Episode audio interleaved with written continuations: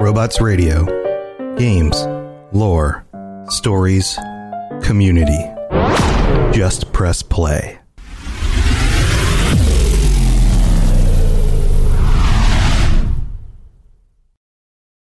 This episode is brought to you by Visit Williamsburg. In Williamsburg, Virginia, there's never too much of a good thing. Whether you're a foodie, a golfer, a history buff, a shopaholic, an outdoor enthusiast, or a thrill seeker, you'll find what you came for here and more. So ask yourself, what is it you want? Discover Williamsburg and plan your trip at visitwilliamsburg.com.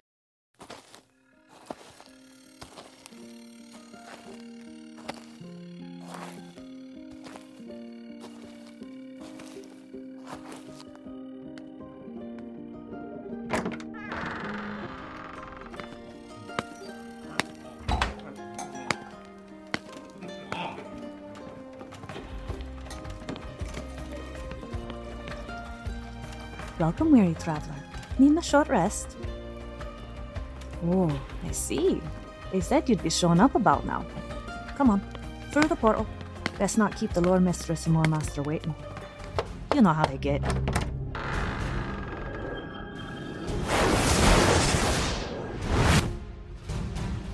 Robots Radio presents the Dungeons and Dragons Lorecast.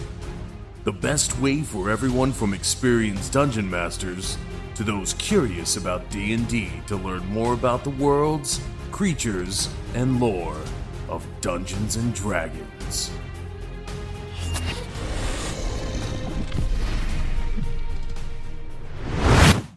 Hello and welcome to the Dungeons and Dragons Lorecast. My name is Sergio, and I am joined this week with an old friend, an old traveler has wandered into the tower once again. Say hello, good sir. Hello, how you going? This is Stuart. It's been it's a while. Stuart. It's Stuart. Uh, I love what you've done with the place. It's looking fresh. It's yeah, looking we good. uh, Mary put the curtains up. Uh, it was definitely a choice. uh, would have been would have been mine, but you know, it's uh, it's definitely a, a choice. But uh, but yeah, no, yeah, we uh, thank you so much for coming on. I uh, I wanted to reach out to you to see if you were interested in in coming back to the tower uh, to talk some lore, and um, just and it just happens to work out that you've got an amazing new project uh, right now as well. So very very serendipitous. But uh, really quickly before we jump into the episode, uh, what what, what you got going on? Uh, yeah, for sure. So up on Kickstarter at the moment is uh, the Abbot trilogy, which is a collection of three adventures. They're system agnostic adventures, meaning that you can pretty much run them with any fantasy uh, RPG. Um, and that's for Zine Quest, and it's doing really well. It's funded. Uh, two of the three stretch goals have been reached. Um, and yeah, it's going well. Yeah, and I personally, uh, I've already, I've already backed it. It's uh, without question because, and not just because you know you're an old chum, you're an old uh, a friend, but I have two of your previous products. I have um, the the zombies. What's so rotten about zombies? Defending an ancient temple, and I have wasted, uh, wasted, uh, um, barren. Uh, what's it called? Wretched Wasteland. wretched wasteland. I'm like trying to think like I kept, wanting to say wasted wa- wasteland. I'm like that's that's not that's a dumb name. You would never call something that wretched wasteland. Wasted, Wasted Wasteland sounds like a game about getting drunk, I think. But uh, right, right. Um, and I have both of those, and I mean the the writing is top notch. The artwork stands out beyond a, a lot of you know um a lot of like you know um self published stuff that I've seen. Uh, it's got that sort of almost um black metal uh like vibe to it, aesthetic to it, which I love. And so Yeah. even if you weren't uh an erstwhile host, even if you weren't uh, a good friend, this would be worth picking up absolutely. And we'll talk a little bit more about it at the end of the show. Um Yeah. and of course links to the Kickstarter and all that in the show notes for sure. Um Cool. and you'll have a uh it's fully funded, you still have a couple more days to back it. But yeah, yeah, yep. we are talking lore. We're talking the Sunless Citadel, which I asked you uh what you know what lore topic you'd be interested in talking about. And and you brought this up, which was interesting. So why why the Sunless Citadel? So I get. I mean, it's partly because my mind has all been about adventures and stuff uh, for for obvious reasons over the last few months. Um, it's also because I've never. So this adventure, um, it was originally written for uh, three point five um, by Bruce R. Cordell. Yep. Um, um, and then re-released with the Yawning Portal uh, for fifth edition, and that's where I found it. So I've played it a lot with the the uh, with fifth edition, and it's an adventure that I've run a, a heap of times. It's kind of my uh, starting adventure. If I've got a new group, uh, you know, I, I, run the I still run the after school D and D club, so I'll often run that adventure as as an intro to D and D, and I'll, I'll get kids to run it as an intro to D and D. Uh, because I think it's it's written really well and it's laid out and the pacing's quite good has a good mixture of combat and social stuff. Um, and I've never really dived into the lore. Like I've, I like it's interesting. There's not now. Granted, there's not a lot of. It's not lore heavy. However, if you dive deep, there are a few little bits in here that are um, pretty interesting, and it also puts some of the more common D and D monsters lore in action, which we'll talk about a bit later as well. Right, right. But uh, yeah, like you said, it's uh, bit. It's widely considered one of the best like intro D and D adventures. Uh, like you said, originally written uh, third edition days. It got updated in Tales from the Yawning Portal. But if you haven't, um, like if you recently started with D and D with fifth edition and you haven't played uh, older editions, or you haven't gone through Tales of the Yawning Portal, this adventure involves a once proud fortress that has fallen into the earth in an age long past. Rechristened the Sunless Citadel, its echoing, broken halls now house nefarious races and malign creatures. Evil has taken root at the Citadel's core, which is deep within a subterranean garden of blighted foliage. And it's here that a terrible tree and its dark shepherd plot in darkness. So this tree is called the Gulthias tree, and we'll get into the lore of that uh, here in a little bit. And then the shepherd is this twisted druid, Belak the Outcast. And Belak the Outcast is an, interesting character. Not a whole lot of lore on him outside this adventure. Uh, but I love that archetype of uh, of a of a and we we discussed like shadow druids um in a in a previous episode. Okay.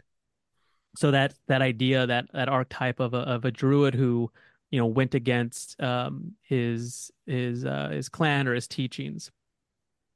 So Balak was drawn to the buried citadel uh 12 years ago following stories of oddly enchanted enchanted fruit to their source. And what he found was this age old fortress that was pulled below the earth by some past magically invoked devastation. And with its ancient inhabitants long dispersed, vile and opportunistic creatures common to lightless dungeons infest the t- subterranean ruins, the aforementioned uh, kobolds and goblins that uh, that whose lore is on display here. But at the old fortress's core, is where Belak the outcast stumbles upon the Twilight Grove. He discovers the grove's heart, which is the tree, the Gulthias tree, which is sprouted from a wooden stake used to slay an ancient vampire. And upon the Gulthias tree, magical fruit extrudes forth. A single perfect ruby red apple ripens at the summer solstice, and a single albino like white apple ripens at the winter solstice. Now, the midsummer fruit grants you vigor and health and life, uh, like the uh, superfood, essentially, like yeah. the uh, acai berry, but yeah, for D and D. Um, while the midwinter fruit takes that from you, takes your vigor, takes your health, takes your life. And so, in the years since Belak's arrival, the enchanted fruit has enjoyed wider dispersal in the surrounding lands, promoting both good and ill. But the seed of either fruit, followed to sprout, springs forth only ill. vaguely humanoid and evilly animated stick bundles known as twig blights eventually spring forth. So that's the start of the adventure, which I mean, it's got, like I said, it's got dark druids, it's got Mhm. vampire lore, it's got evil trees. I mean, like I, I could see why this is, became so popular. Yeah, and it's a that sort of sets the scene for, for the DM. And when the uh when the adventurers arrive, they don't know any of that. All they know about is the is the the this that the Sunless Citadel exists, that people go adventuring there, and that there's these. Depending on which hook you take, uh, there's these goblins that come out of there and, and trade their the the fruit with them once a year. Um, and and I, I I really love that setup. Like you come to this like the the town that's in there is called Oakhurst, and it's a pretty pretty average town. Really, it's a nice, it's a good starting town um, because it doesn't have a huge amount of options in there, and there's a few little quest hooks that that'll that'll set you off towards the Sunless Citadel. Um, but yeah, Oh, yeah, that's a, that Yeah, that's some of those little starter. quest hooks will be um that um like cattle herders won't graze their stock too far um you know from their fields you know they're being Mm. frightened of the stories of new monsters that go that skulk the night um and even though no one has seen the creatures or like leave any kind of discernible trail um still uh cattle and people for that matter who have been caught out alone have been found dead the next day pierced by dozens of needle-like claws Yeah, yeah. It, so the adventure has three hooks, and and they're they're you know one's just like you're you're adventurers and you want to go there. One is that you're contracted to find another adventuring party, and the next is solving the mystery about the uh, the missing fruit. So essentially, what happens is when they're traded, uh, when they trade for a, one of the pieces of fruit with the goblins, whenever they plant the seeds, it gets to a certain height, and they wake up in the morning and it's gone. So they think, oh, by the way, this is super spoiler heavy. So uh, we're not holding any bars here with, with spoilers. So if you, Yeah, uh, I mean, like, uh, yeah, if, uh, this we're going into details on the plot points of this adventure and its lore. Uh, so if you ever plan on playing in it as a as a PC, uh, you might want to not. I mean, if you uh, are uh, almost almost forever DM, like uh, I have found myself to be. Uh, I do have one game where I, I get to play on a fairly regular basis, uh, and, and thank you so much, Brian, for that. But if if so, then yeah, like this, like this is a great starting point for um for folks who want to DM for the first time, or or have Yeah. a couple of people who uh are interested in playing D and D but don't know where to start. yeah, yeah. So just keep keep that in mind. We're gonna we're gonna pull this thing apart a bit and talk all, all about those things. Um, so it's actually that these the the twig blights grow out of the seeds from the fruit. So they're not they're not getting stolen. They're just turning into twig blights and running off into the forest. Um, which is why they're everywhere. So as you go adventuring and making your way towards the Sunless Citadel, you'll be attacked by twig blights, and you'll find twig blights in in the Sunless Citadel as well. Um, so the background so there's heaps of background lore about what this structure was and it was essentially a um it was a cult of the dragon temple so throughout this dungeon there's all this uh, dragon iconography everywhere. There's Right, like illusions. statues. Yeah yeah like statues and um things you know carvings through walls and and whatnot. Um so and then for whatever reason the, there was a, a a major catastrophic event and it fell into into the the earth. And that's actually I, it's actually pretty important sort of not really like it depends at where you go but if you find certain things in this adventure it does does become important it also explains why the kobolds are there so there's this group of kobolds i'm going to butcher this name but i think it's uh Yusdrayl, the we, kobold we've gone over this plenty of times, uh, Mary and and myself, and even even Sean. Uh, these names are all made up. None of these names are real. You could say them however you want for the most part. no one's going to get these. We're not going to offend them. Um, so there's these kobolds living in there, and they uh, they've set up like a there's a bit of a hierarchy. There's someone that sits on the throne, which is Uzdrael, um, and they are in conflict with a group of goblins who have set up a bit deeper into the dungeon. Uh, my understanding of this is that kobolds may have come from the surface and the or, or earlier come from the underdark because there is a little access to the underdark in this adventure. And the goblins have come afterwards. And they're in sort of constant conflict. And they're the two sort of main parties that are um the social complexity in there. So the part of the cool thing about this adventure is is actually the first time around this adventure uh, it was one of the first times I ran D and D, and everyone just got slaughtered. Uh, so they killed everybody. Uh, they were like, "Ah, monsters!" And, and and it was also the players' sort of first time to play. Yeah, and, and this is a very early level. I mean, it's uh, it's recommended as a as a first level adventure. Um, it says that if mm. you want them to have a, a, slightly easier time, you can start them at second or third level. Um, but yeah. no, this is a pretty low level, and as a result, uh, could be deadly. Oh yeah, yeah, yeah. Um, there's some stuff in here that's super challenging, really. Um, they, but starting off, they, they, you know, they come across some some giant rats and a skeleton, and that's all pretty pretty tame. Um, but they're first into so the whilst the first time I ran this adventure, they just slaughtered everybody. After that, um, the very first kobold you come across is a little crying kobold called Meepo. Now, Meepo was the person in charge of Calcryx, who is a white dragon wormling uh, that they had as a pet, and it was stolen by the goblins, and that sort of sets up the conflict between the goblins and the and the kobolds.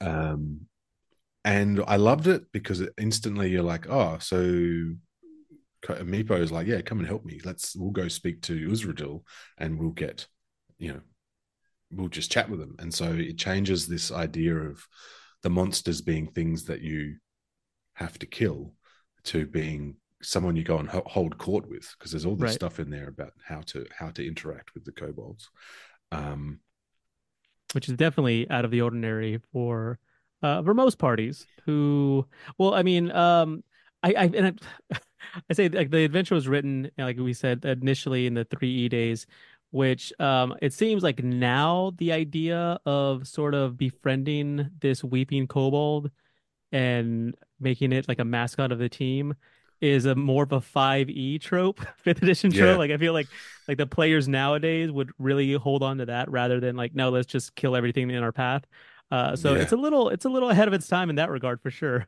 for sure, Meepo has has often become a uh, a part, a member of the party, and like a prized, um, protected NPC for for for the players in, in, in numerous games that I've run, which is which is cool. Um, yeah, uh, and and it's in, like, the other thing that's interesting here is it does it also shows you like the living quarters of the kobolds. It's not just like this um, it's not abstracted like there's literally a living quarters where you can they they offer you to the to stay the night and there's this like stinky meat uh, that is uh, rotating on on over the fire and they're like "You're hungry? And it's like oh, no man i'm not. You can eat it and you can uh, get uh, damaged by it. Yeah roll that um, constitution um, check. yeah that's right. Uh, and you, you know as you go deeper and deeper you you know you come across the the um you come across Durnn, who is the leader now of the Durbuluk tribe of go, uh, goblins. Um, and even there, there's like layered lore there, layered history. So Durnn actually usurped this the, the the leadership of this tribe. So when you meet them, you there's you notice that his offsider like hates him, and and you can then try and work in cahoots with them to overthrow this this usurper. Um, so there's lots of sort of layered social stuff in there that isn't just combat, um, especially with b- between those two parties. And this top, this is the, the first layer of the dungeon, and I think it's really you can play. I've played it just with this first layer a number of times and have not included Belak at all, uh, especially if it's just like a one shot. Um, so sorry, my voice is going croaky. um, yeah, uh, and and and then this there's this undercurrent of all the the cult of the dragon. Now on this first level, there's a secret. Um, there's a secret room that is actually really hard for a first part of like a first level party. It's exceptionally hard to open. Um, and it's the sort of thing you'd need to come back to at the end of the adventure, I think, like when you're second or third level, because um, it is particularly challenging. And I don't think many, like, I think you have to get over it. You'd have to roll a, a 20 or something to, to unlock the door. Um, I can't remember off the top of my head, but I don't recall too many people opening it. But but in there, you find uh, like a secret room that has um, uh, a dragon priest who used to be an elf and turned themselves into a troll, trying to uncover the secrets of the uh, the dragon cult. Um, and in with they'll they'll wake up when you open their tomb, and you got to fight this troll at level one, which doesn't that just that doesn't that doesn't go down very well. um, it usually doesn't end well at all.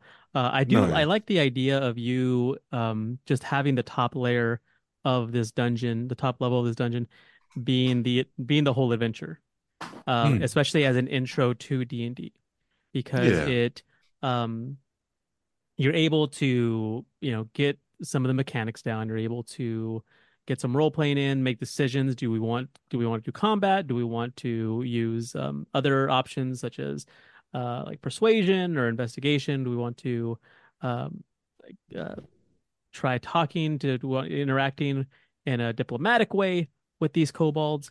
And so you kind of get an idea of what D and D, like a microcosm of what D and D is and what it can be, all in one very easy to follow uh, mini adventure. I like that a lot.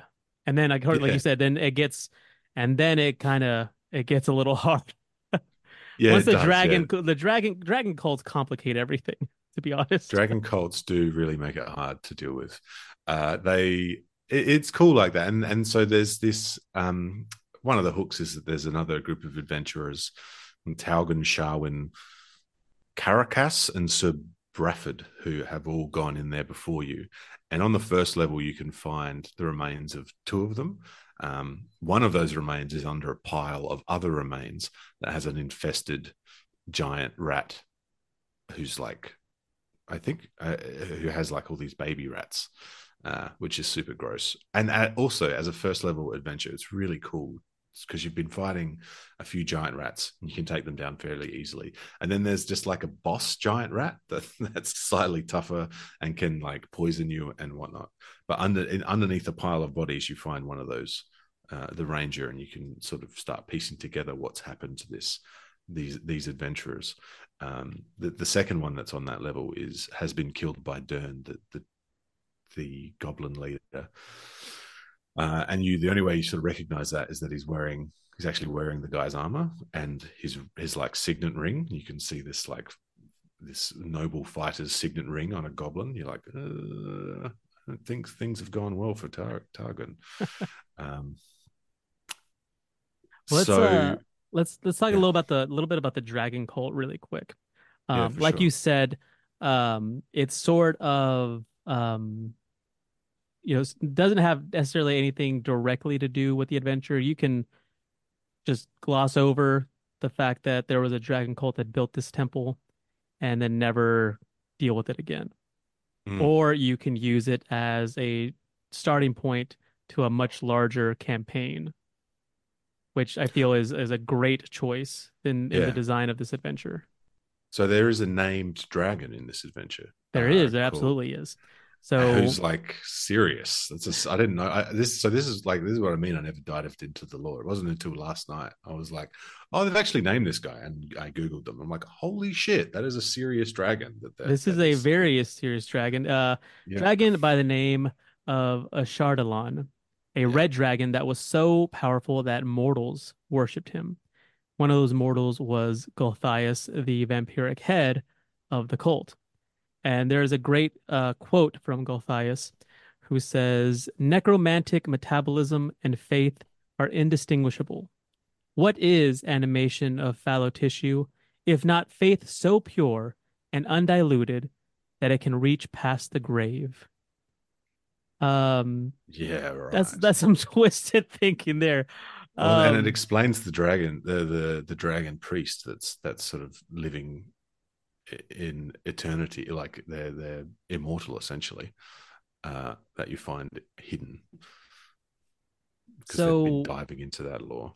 uh, Ashardalon was mortally wounded in a battle with a circle of powerful ancient druids led by a woman named Daid.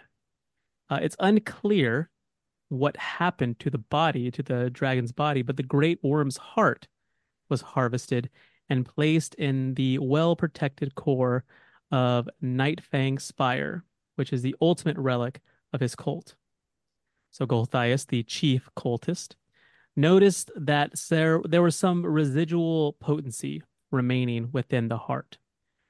The cult determined to follow Ashardalon's lead into death, and so ritualistically, over the course of several years, converted the temple to a mass tomb. And then finally, they each took their own lives, all perfectly timed to a heartbeat. But Then I said, I love the way it's phrased that something strange happened, as if any of that that just preceded was not strange at all. It's possible that some enigmatic, enigmatic other planar agency is ultimately responsible for what happens. Um, it could be that you know some elder god or elder evil. Um their attention was brought forth to this ritualistic sacrifice but whatever it was that ritualistic sacrifice awakened for a bet, for lack of a better term the heart supercharging it with negative energy. And Gulthias as the chief cultist was raised to unlife by his own physical proximity to the heart. In fact he gained some sort of link to it to the now magical heart from which he was able to draw untold negative power. And he began to use his power to raise other cultists back into unlife. And his goal was the renewal of the cult, but with an undead perspective, an undead twist. Um, unfortunately for him, but fortunately for everyone else, Gulthias got himself staked to the earth in a distant place before he could get his plan off the ground. And for centuries, it seems as if that was just the end of that undead cult. But Gulthias has recently returned. And where, pray tell, dear listener, was he? What place of the earth was he staked to? Well, if you guessed the Sunless Citadel, well, then you have earned yourself 15 lore cast points. yeah, man, it's so cool that that so that's and so none of this is like explained. There's the, the, it's not like you have this is in the adventure. It's just that there's there's the name. I believe it's um it's scrawled in blood on one of the first rooms you go into, and then you that you don't actually find the shrine uh, to to Ashardalon until the second level, and there's a shrine in there. That and um, my my thinking now that I've, I've dived into that is that if you get into that secret room and find the dragon priest, it, it notes that it's the dragon priest still speaks Elven and Draconic, um, and has been entombed with a uh, a ritualistic dagger, a silver amulet, and four spell scrolls. And I'm like, maybe they're all the ingredients you need to uh, start an adventure or, or a campaign that leads to either destroying or resurfacing Ashardalon, um, which is which is such a cool little, tiny little thing in there that that you could turn into a whole campaign. No, I mean, yeah, it's just little little nuggets of lore that, like I said, like could mean nothing, just flavor text for the adventure, or Mm. something that you could extrapolate into a full-fledged campaign. It's it's awesome. I mean, that's that's the that's the beauty of uh, of how the adventure was written. Yeah, spot on. And and just and like there's just so many little bits in there. Like there's there's Calcryx, the the the white dragon wormling, who's been stolen by the goblins, and the goblins can't actually control them very well. Uh, and whilst it's a white dragon and not the most intelligent, you can communicate with it.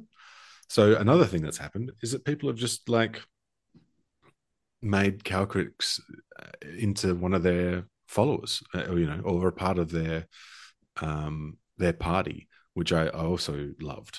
The same thing with um, this is a terrible name, and I don't know why this name is in there, but there is a uh, a bugbear on the second level whose name is I'm going to say it's meant to be Balsag, but it's it's but it it's it, it's, it's it looks like something else. yeah, and I'm like, and I yeah. Anyway, it's a poor name, but he he has two trained giant rats called Grip and Fang, and he is stand. What he does is he stands at the entrance to the Underdark. That's where his like hunting ground is, and goes into the Underdark hunting for things under there, which is just so freaking cool. Um, he, uh, he it says that he attacks anyone that comes comes near him, but I've often run that that bugbear as someone that doesn't do that because he is a he is an intelligent hunter um, who's you know intelligent enough to to tame and train uh, two giant rats, um, and he's also wearing like uh, deer antlers as as like a crown because it makes him scarier.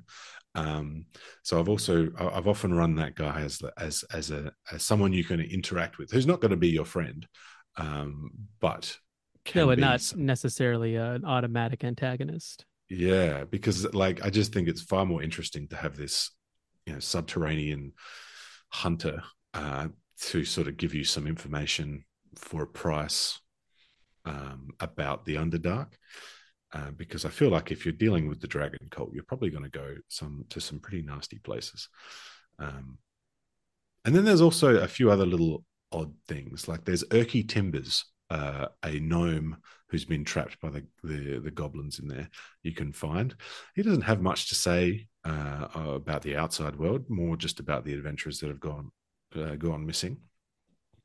Um, and another thing that uh, and the cool thing about him is he's also someone that often becomes a part of the party. Doesn't have a lot going on for him. He can do like turn undead and has a few spells. Um but he you know is quite handy. And then there is oh that's the other thing Calcryx. If you kill Calcryx um uh, which i you know you might have to because he's Calcryx is uh quite violent and uh, I, yeah i guess depending on how the dm runs the runs the creature. Yeah yeah exactly. Uh i think it's she actually. I think Calcryx is she.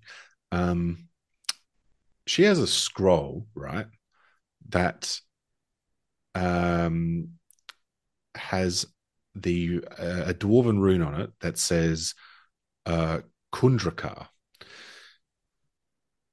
and then if you open it and you can speak dwarven there is it, there is a, a, a, a, part of a letter that can be transcribed, and it's signed by someone called uh, Durgeddin.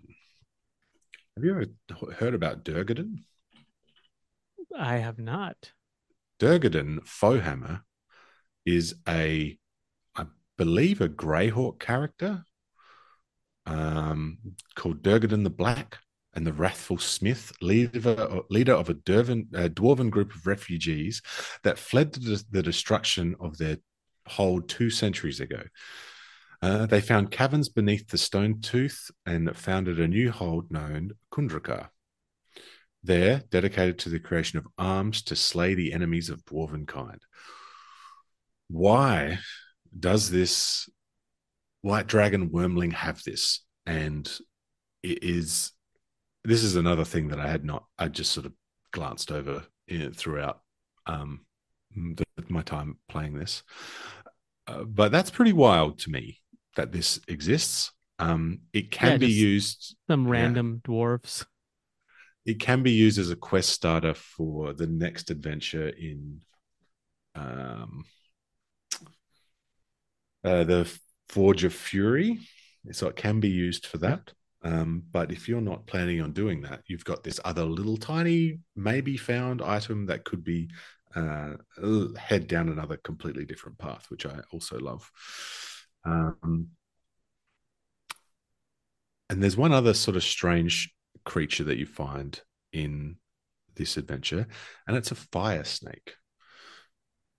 A fire snake is a pretty serious uh, monster to come across if you are level one or two. Um, have you ever spoken about a fire snake before? They we have are... not covered fire snakes. So I feel like I... we could do the show every week for years upon years, upon decades, and still not cover every single thing. Exactly right. Uh, so it's a it's an elemental.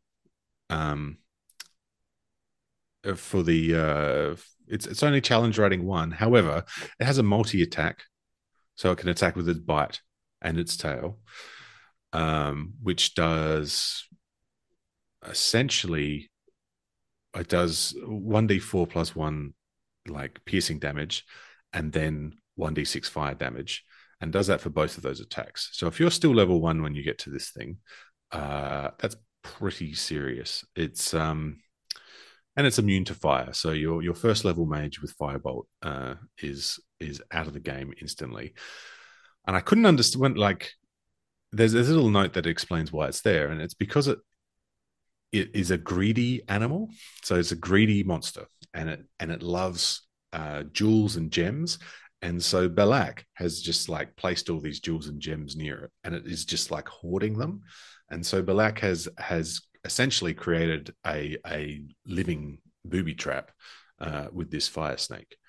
Um, it's a it's a heated, it's actually even got a heated body, so anyone that stands near it takes one d6 fire damage as well. So even your fighter running in to fight it um, can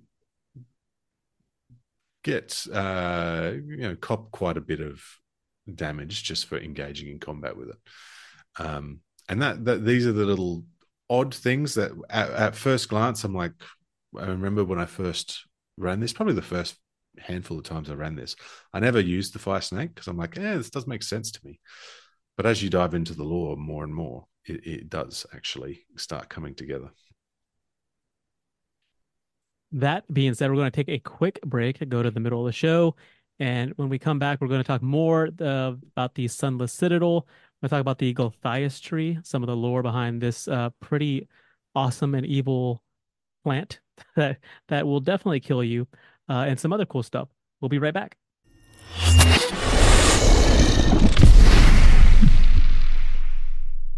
Welcome to the middle of the show. Of course, this is where we do all of our midly housekeeping stuff, like thanking you, thanking the listener. Thank you so much for supporting the show by listening to it. If you want to support the show in other ways, there are many, many other ways to do so, uh, such as joining the Discord and continuing the conversation with the Lorecast community there. Always fun stuff there. We've got uh, advice on how to uh, DM, on how to run adventures, on um, building characters, building uh, NPCs, memes. It's your it's your one stop shop if you are interested in uh, in talking lore and, and talking D and D. Pretty much, uh, you could also follow us.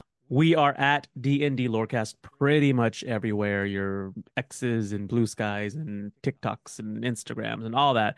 Um, we, we don't have much figured out, but we did have we do have the branding figured out, so that that's good. So if you if you look for D&D Lorecast, uh, you'll you'll pretty much find us. You can also leave us five star reviews on Spotify or on Apple Podcasts, uh, wherever you listen to your wherever you um, happen to get the Lorecast from. And lastly, but not least, uh, if you really want to support the show in a very special way, you can go to patreon.com slash D&D Lorecast and sign up for the Patreon. We have tiers all the way up from uh, from five bucks all the way up to 75 with a bunch of cool benefits. Uh, in fact, let's give a quick shout out to our newest patrons. Want to give a shout out to Chips and Denise and Ian, Sebastian, Atari, Brian, Caro, and Joe. Thank you all so much for recently joining the Patreon. Uh, it is very much appreciated. It's incredibly humbling that uh, you know, thinking back when I was um, sitting in in my bedroom, uh, obsessively reading over D and D books, that, uh, that anyone would uh, care to support me to to to do that, to do exactly that. So thank you so much. Um, links to everything are in the show notes, of course, obviously. Um, let's move on to news for the week. Well, the biggest news is that they have officially announced release dates for all of the books I was going to say for all the books for 2024, but there's one that snuck into 2025. Uh, everything that they've announced so far now has an official release date. We are starting off in May on May 21st with Vecna Eve of Ruin, which is a normally these uh, these adventures go from first level through usually about 13th level. This one goes from 10th through 20th level, and it promises to be a multiverse hopping uh, adventure to save existence. Vecna wants to Vecna wants to do what Vecna always is trying to do, which is rule everything. So it says that you can you're going from uh, from Faerun, the Forgotten Realms, to Greyhawk, to Orth, to Ravenloft, and the Dread, the domains of Dread.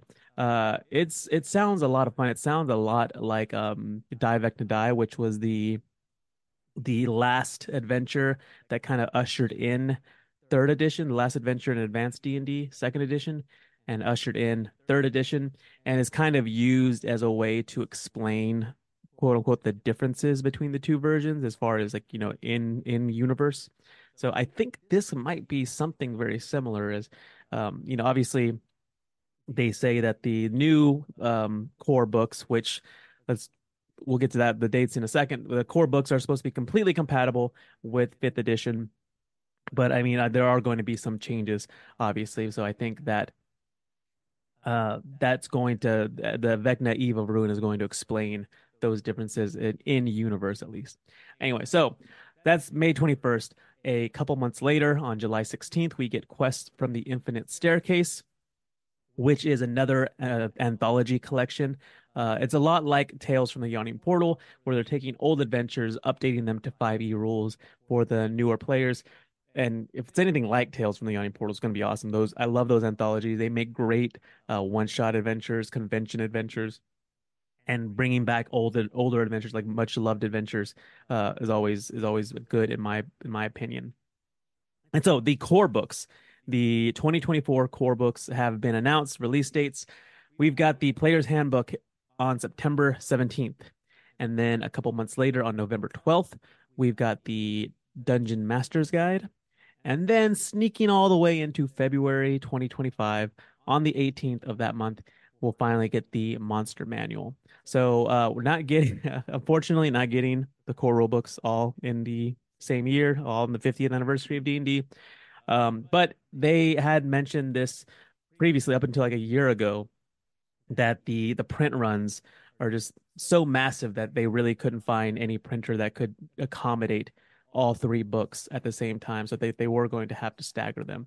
And the fact that they're coming out later, I would rather it be late and done right than rushed and having, you know, all these issues. So take your time, D&D, take your time, Wizards, when it comes to this sort of stuff. You know, we've still got, you know, everything else that we've got. Uh, and so do it right because if you do it wrong, it's going to be wrong like forever. So our final bit of news for this week uh, there is now an official d&d live theatrical experience. Uh, it's called 20 sided tavern. It's going to premiere in new york city uh, this spring. An article from variety says that the cast will include five actors and more than 30 characters that may appear. The show boasts a fantasy world set in the forgotten realms as well as puzzles combat riddles and opportunities for audience members to join the cast on stage and test their strength or dexterity or wisdom or charisma. Uh, there will be a variety of games like trivia, charades, and fantasy beer pong, uh, which will ensure that no two shows are the same. Uh, that sounds that sounds like a lot of fun. That sounds like uh like a blast. Uh, and hopefully they take that on the road. Hopefully it becomes a traveling show. And because uh, I don't live anywhere close to New York, and um, I probably won't be there anytime soon. So hopefully, hopefully it's a success and begins to, uh, like I said, um, travel around. Okay, now in terms of uh homebrew shenanigans, we're talking the Gulthias tree, which is a type of blight. So I'm looking to see what kind of fun stuff can we find on the DM's Guild uh, concerning that. Well, I found something from Glenn Cooper and Dreadful Dungeons, an adventure called the Tree of Blight, which you can own for only two ninety five. A blood curdling scream shatters our adventurers' rest as they set up camp for the evening. Without warning, the forest comes alive, and a heroic struggle begins as our adventurers battle to avoid becoming the forest's latest victims. Take your players deep into a cursed glade on a dark and stormy night to confront an evil druidess and a horrifically corrupt tree. So this is a two to three hour adventure for characters anywhere between levels one and five. You've got maps, you've got uh, traps, um, detailed NPCs to interact with, stat blocks, a brand new monster, loot, magical items, uh, and it's got four and a half star ratings. Uh, it's looks incredible, looks amazing, and I love the two to three hour time span. Like I said, I'm a, I'm a big fan of one shots recently for some reason. Uh, running, you know, running an entire experience within a you know three to five hour window. And something like this is perfect for that sort of thing. I know that in the campaign that i regularly play in uh, sometimes the uh, the dm will need some need some extra time to prepare for the ensuing adventures or um, there will be one or two of, of the party missing and so we'll run uh, a one-off one shot and so something like this is perfect to you know fit right in. So check it out. Links are in the show notes for all the stuff that we talked about including the tree of blight. That being said let's jump back to the show.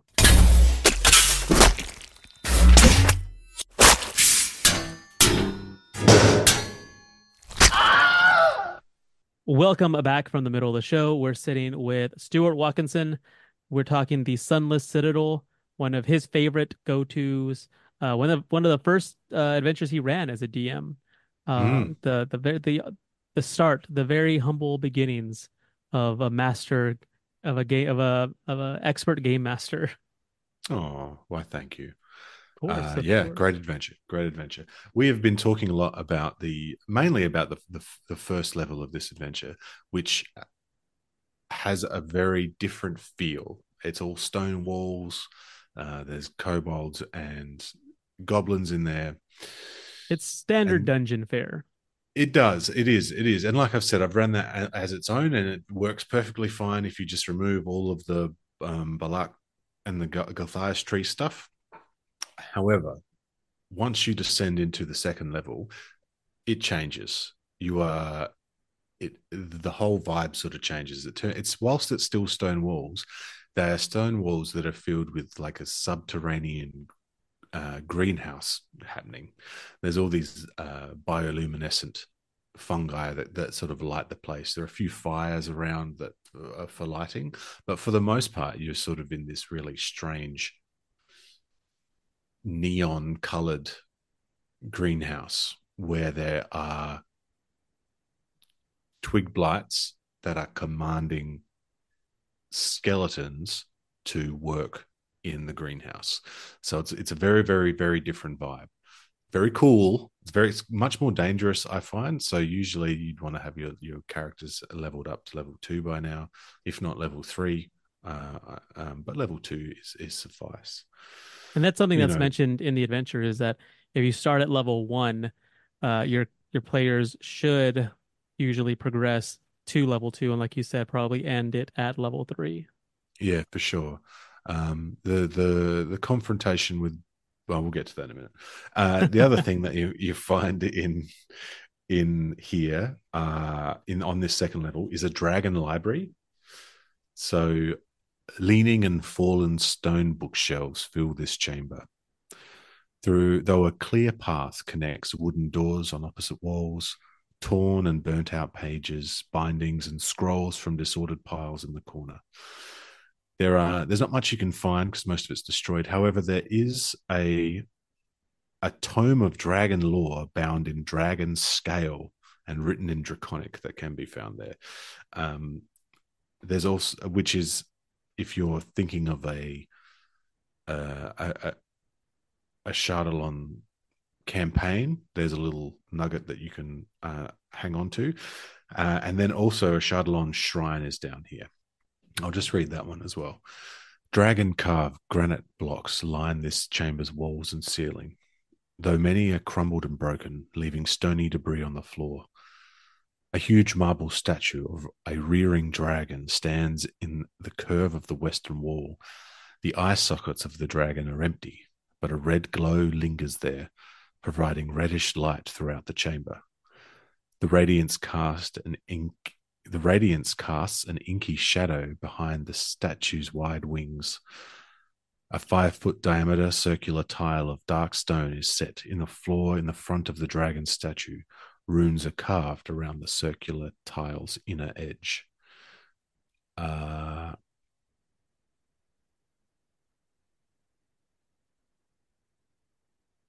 yeah, it's pretty. It's pretty cool. You can actually get a a, a boon here in in that space.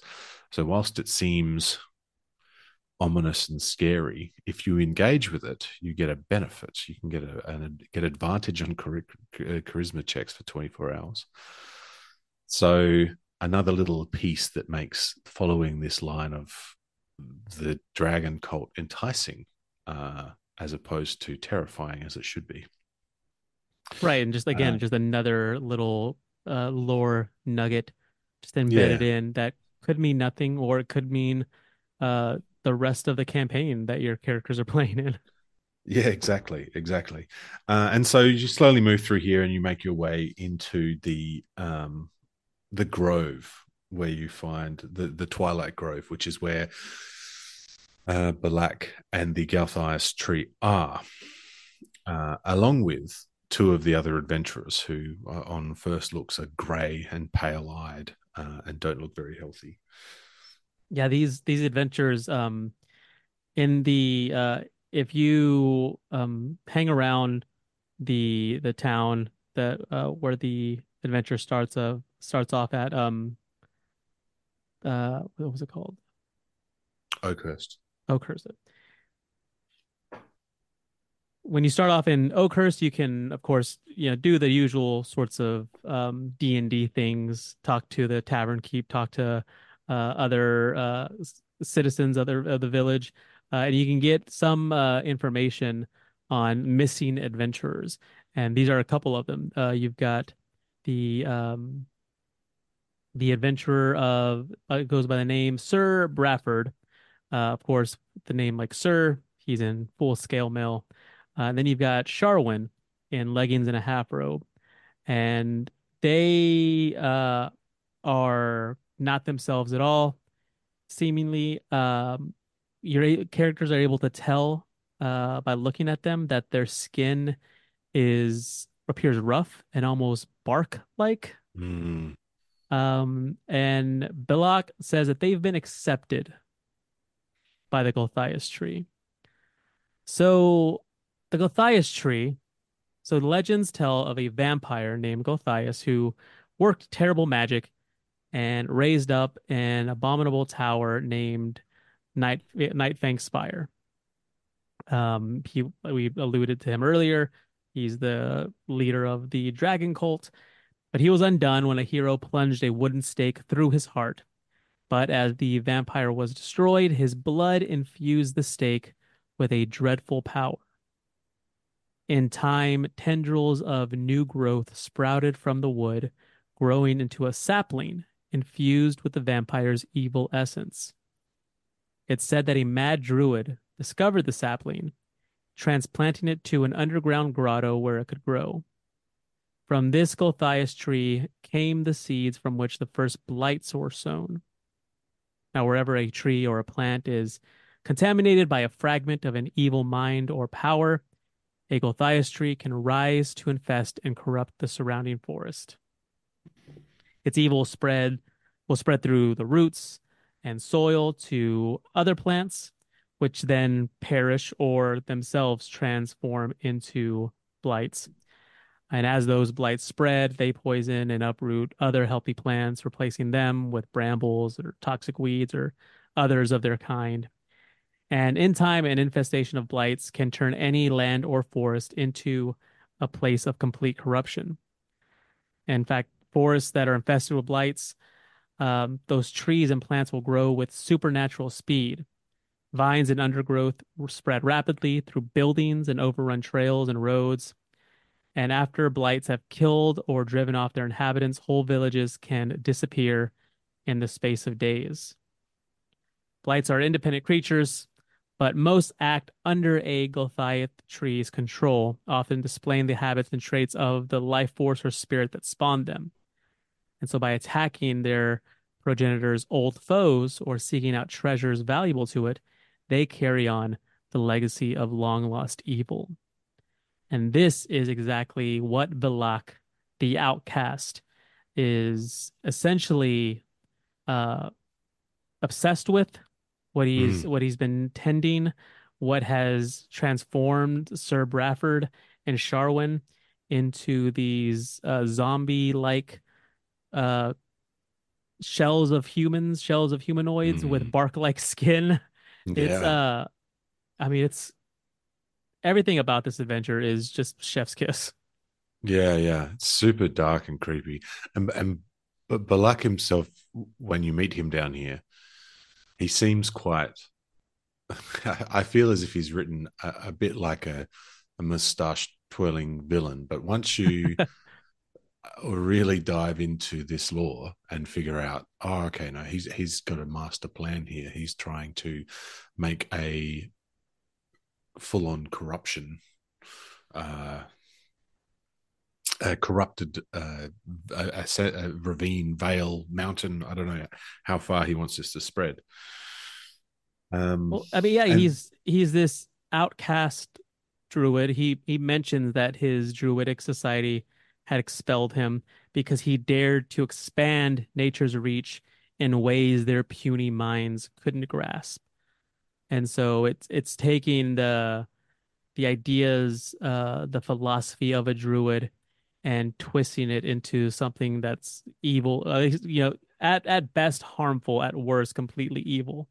Which mm. is again something that really appeals to me. Is that uh, taking the idea of something that is supposed to be good, meant to, meant for good, and maybe ratcheting it up to 11 taking it to its you know extreme uh taking the philosophy to its extreme and seeing where it goes from there yeah it we've talked a bit about campaign starters from this and there is a single line in this that says um uh, while this, oh, okay, so combat. If a fight breaks out, which will happen unless the characters actually submit to Balak. Balak. Now, what if your players did submit to Belak?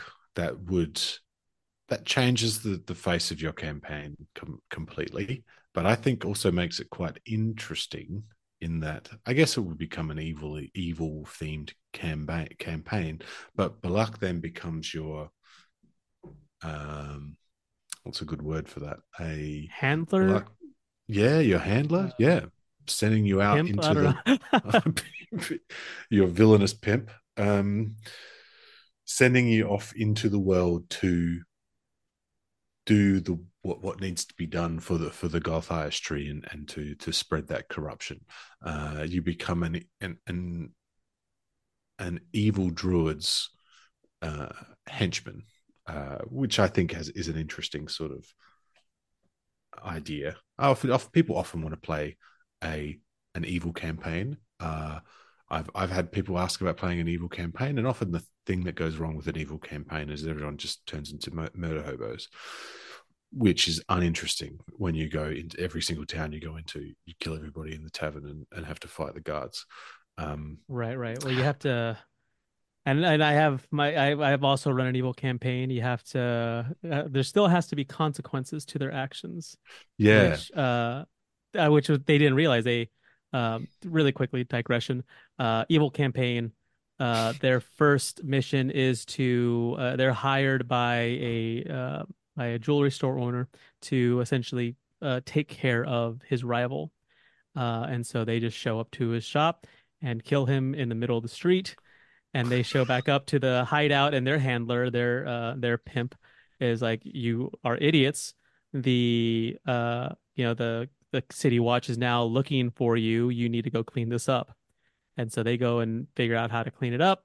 And then moving forward, they're like, okay, we have to be more careful about how evil we are. We have to do this. We have to be evil, but in a smart way, which uh, yeah. which can be a lot of fun, to be honest. Well, yeah, that and this sort of gets me thinking about like, okay, cool. Well, now it's your job to take these fruit out into the world and plant the seeds. Right. And perhaps you're going to different towns and different cities and planting these seeds all around the the, the area, or perhaps you you now have to stop uh, the adventuring parties that are coming into the Sunless Citadel. It just opens up a lot of little interesting uh, things. You may not want to be bark skinned, but uh, you know that might make things a little difficult, um, and and you know grey eyed. But well, it just said their skin was bark like, and you know they're they're not you know ants walking around. um, but yeah, ultimately, uh, it's kind of cool because it, it, it, sort of stats the tree. Uh, ultimately, that if you take down the tree, you can actually save Sir Bradford and Sharwyn uh, from the tree and take down. Oh, the other thing about Belak is he has a giant frog. Right. Uh, uh, that's named uh, Kulket, which I really like. I don't know why. I think it's cool. A giant frog is, is an interesting. I mean, an interesting pet, pet, like yeah, a little. Yeah, as opposed to the, like you know, like a like a warg or anything typical like that. Yeah, like, it's a giant frog. Yeah, the MCDM MCDM uh, Beast Hearts um, character class has monstrous companions, and one of them's a giant toad. And we played like a, a, a pirate themed uh, campaign. I say campaign; it was only about three adventures, but that's campaigny enough. Um, where I had like this a, a, giant toad as my as my companion, which was cool. Um, check it out; it's actually really really great uh, addition to to your character classes. Um, and I guess that's what Belak's doing there with his giant toad. Um, yeah, he he does. He mentions that uh, that talking to the player characters, talking to the to the party, that your remains would enrich the compost but you'll better serve my needs as supplicants. Plus, you retain your lives after a fashion. Surrender your weapons and submit peacefully, or it will go worse for you. So, yeah, I do. I mean, and again, like every time the players, you think the players are going to zig, they zag. Yeah. You know, you, um, you know, the, the, um, the NPC that is supposed to be there with to give one scrap of information ends up being one of the most important PCs of the entire campaign because the party absolutely falls in love with them. I mean, uh, Jarnathan from the D and D movie is a. Oh yeah, uh, he's getting his own book. I think. Yeah, he's it's absolute uh, like perfect snapshot of, and there, there's so, someone should name this this sort of uh, um, phenomenon, this NPC uh, like uh, adoration that that happens. Um, but you know, you think the players going to do one thing, they do something else, and it would be very interesting to have a, a PC party say, you know what, like, yeah, why don't we do this? Let's go ahead and become yeah. these supplicants, become these these weird type creatures, and start sowing these uh these evil seeds all across the land. And and you know, you might your party might actually have a, a druid and and and a, a wizard who's into necromancy and uh, you know, a cleric who's a who's a um, also a sort of a, a necromancer, god worshipper, and they this is what they wanted. Maybe it's a brand new quest hook. It's like you need to go and meet Belak. Like that's the, actually the quest. Right. The quest is like to to go and meet him and and see what he's doing and be like, are we taking the tree from him or are we joining him?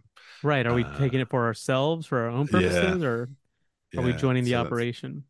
Uh, well, yeah. Gulthias, uh, our old vampiric friend, uh, dragon aficionado, uh, would say that necromancy and faith are indistinguishable, are one and the same. So, yeah, there you go. He's he's for it. He's all for it. uh, and that might be yeah. Okay, so it's this is this conversation really uh, solidifies my idea about this being a great starting adventure because it, you know, in the adventure you start in the town. Um, I personally, for for brand new players, I don't really like starting in towns because it, it, there's too much option option, right? Which I know that's what the game's about, but like the amount of times we've spent an hour and a half uh, in the in in town talking to random people and trying to buy things at the shop and being disappointed because it's a first level town. Um, right there, there's start... there, there's a time for the sandbox and there's a time for the railroad.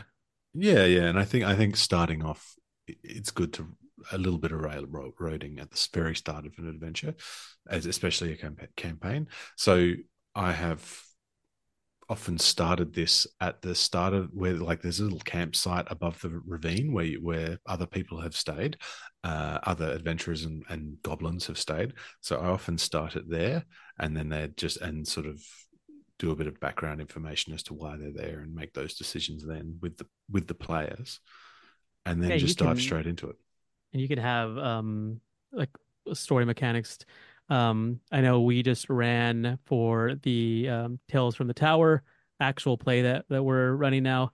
We did one of the adventures from Keys from the Golden Vault, and um, in that they find a, a, map from a previous adventuring party. And yeah, so, I love that shit. Oh, and so, so yeah, so you could do something like that. You could find the previous party's notes or whatever it may be, and immediately like that's the information you need. Those it gives you all the story hooks you know the location where you need to be and you don't necessarily have to talk to a dozen npcs who mm. only have you know four pieces of information between all of them yeah exactly exactly uh and, and like don't get me wrong i think that giving players as much choice as possible is great but when, when, if you've got a like a, a new group of players maybe especially if they're new to the hobby entirely. That's kind of my thing. Is I, I'm often running for people who are very new to to RPGs, and it can feel a bit nebulous to them. Like it can feel like there's there's just so many options, and right. And whereas I find getting them into a dungeon or to, to an adventuring site as early as possible can can reduce that um, decision fatigue. You know. No, uh, absolutely but but then in saying that, Oakhurst is actually a great one because there's not a lot happening and there's not a lot of options. And and I didn't know this until yesterday when I was researching, but the third edition artwork uh, is different, and it has some really really handy stuff to uh, explain things like the ledge that you I was just talking about that you camp at. There's a point of view piece of artwork of what that looks like because it is a bit the, the the description is pretty hard to figure out.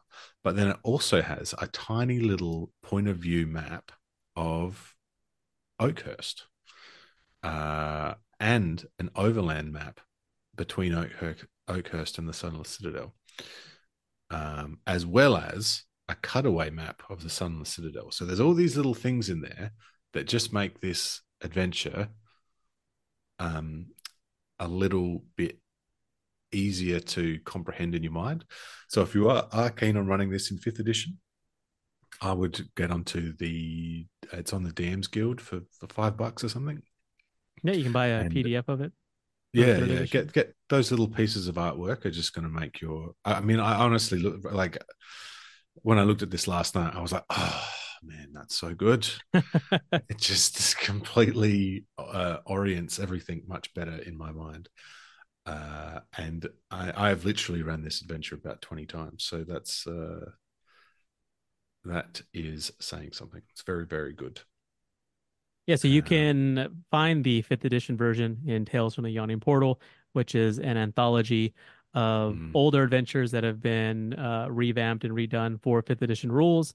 Uh, you can find the original uh, third edition uh, module, like Stuart said, on DM's Guild. Get yourself a PDF of that uh, yeah, it's it's considered an all timer uh, because it's got so much.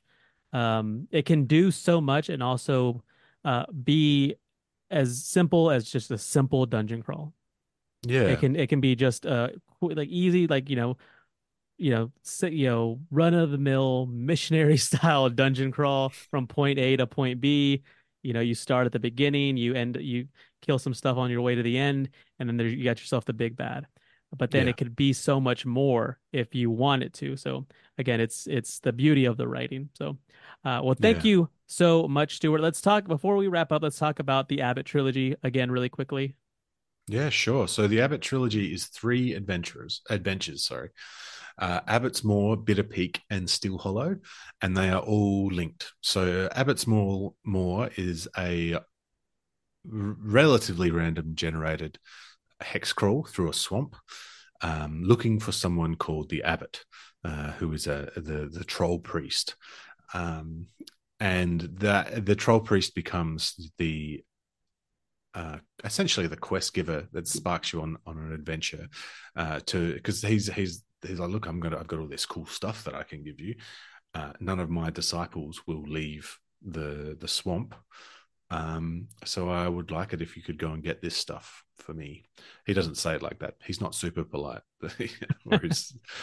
Uh, um, which sends you to, off to the bit, bitter peak, which is a, um, a hex crawl, but more survivally focused um, crawl through a frozen tundra um, to the the peak of a mountain called the Bitter Peak uh, to find something called the Demon's Bane. Uh, and from there, it's off to the Still Hollow, which is uh, the desert themed uh, adventure. Um, and to find a god that is supposedly trapped underneath uh, in the Still Hollow. Uh, they have all they're all kind of linked. They were written individually and weren't necessarily they weren't connected in any way. And so my job has been over the last few months is to write all the connective tissue, which has been super fun because Ab- Abbot's Moor was the first one I wrote, and that's got quite a bit of like weird sort of sci-fi elements to it. Like whilst it's ancient fantasy, the stuff that's found there is like pretty sci-fi you know like there's clearly alien influences and and strange uh ultra lightweight metals and um you know like laser blasters that only have a certain amount of charges and strange magics that that's actually just technology. Um so weaving that stuff into all of all three of them has been really really fun. Um so yeah it's three zines three separate zines uh, running on Kickstarter. There is a whole heap of information on the Kickstarter. We have first stretch goal has been reached, which is uh, a pamphlet called Untrodden Paths, which is a overland adventure pamphlet that you can use to generate um, quests and encounters while traveling between uh, the three adventures.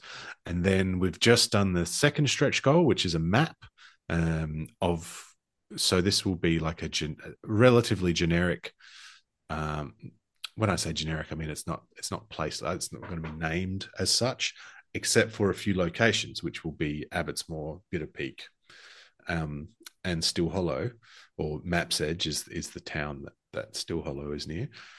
And then i'm also going to put largshire in there which is another system agnostic thing i've made as and Winterbrook, which is another adventuring site from another adventure, and then there'll be other little spots that are that are The Stuart verse, as it were.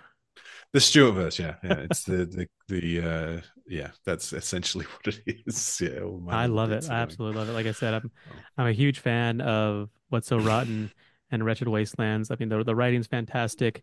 The the artwork is amazing. Um, and the artwork that um you posted for the Abbot trilogy looks just as good.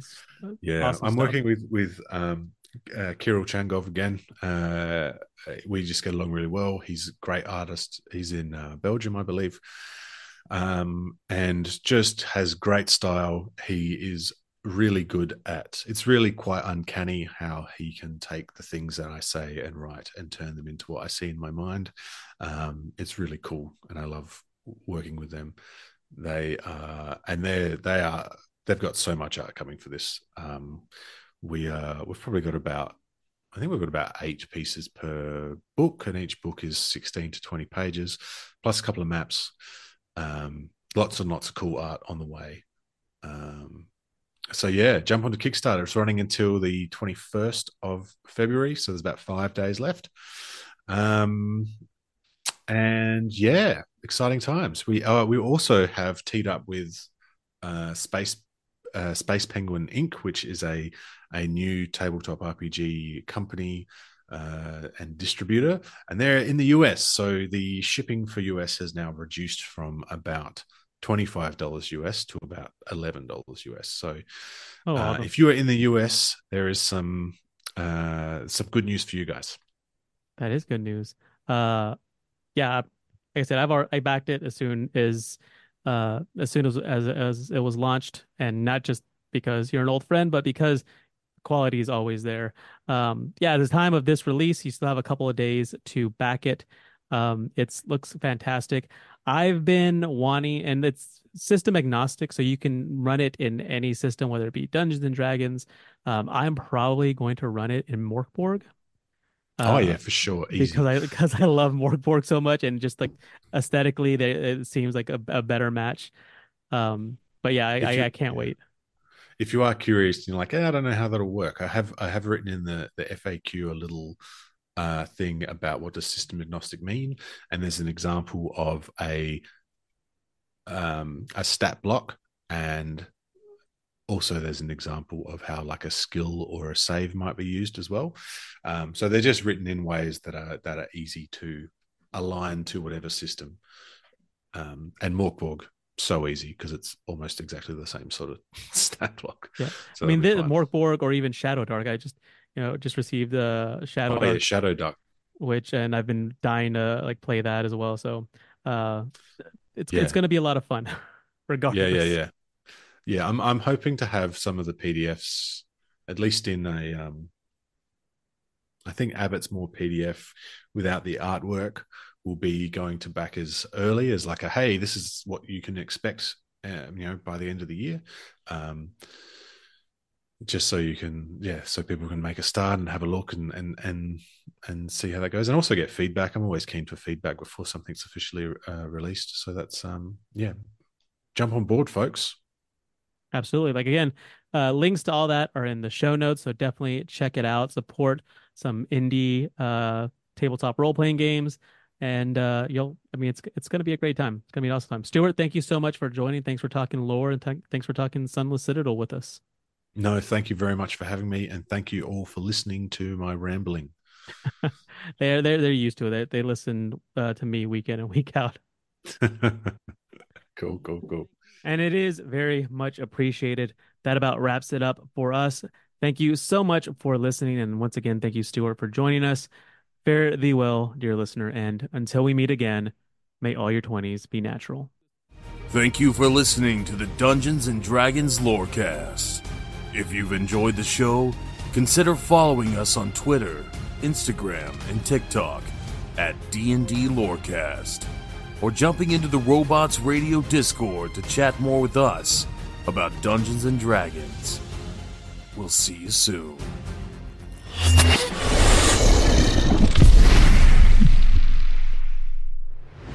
You've been listening to a Robots Radio podcast. Smart shows for interesting people.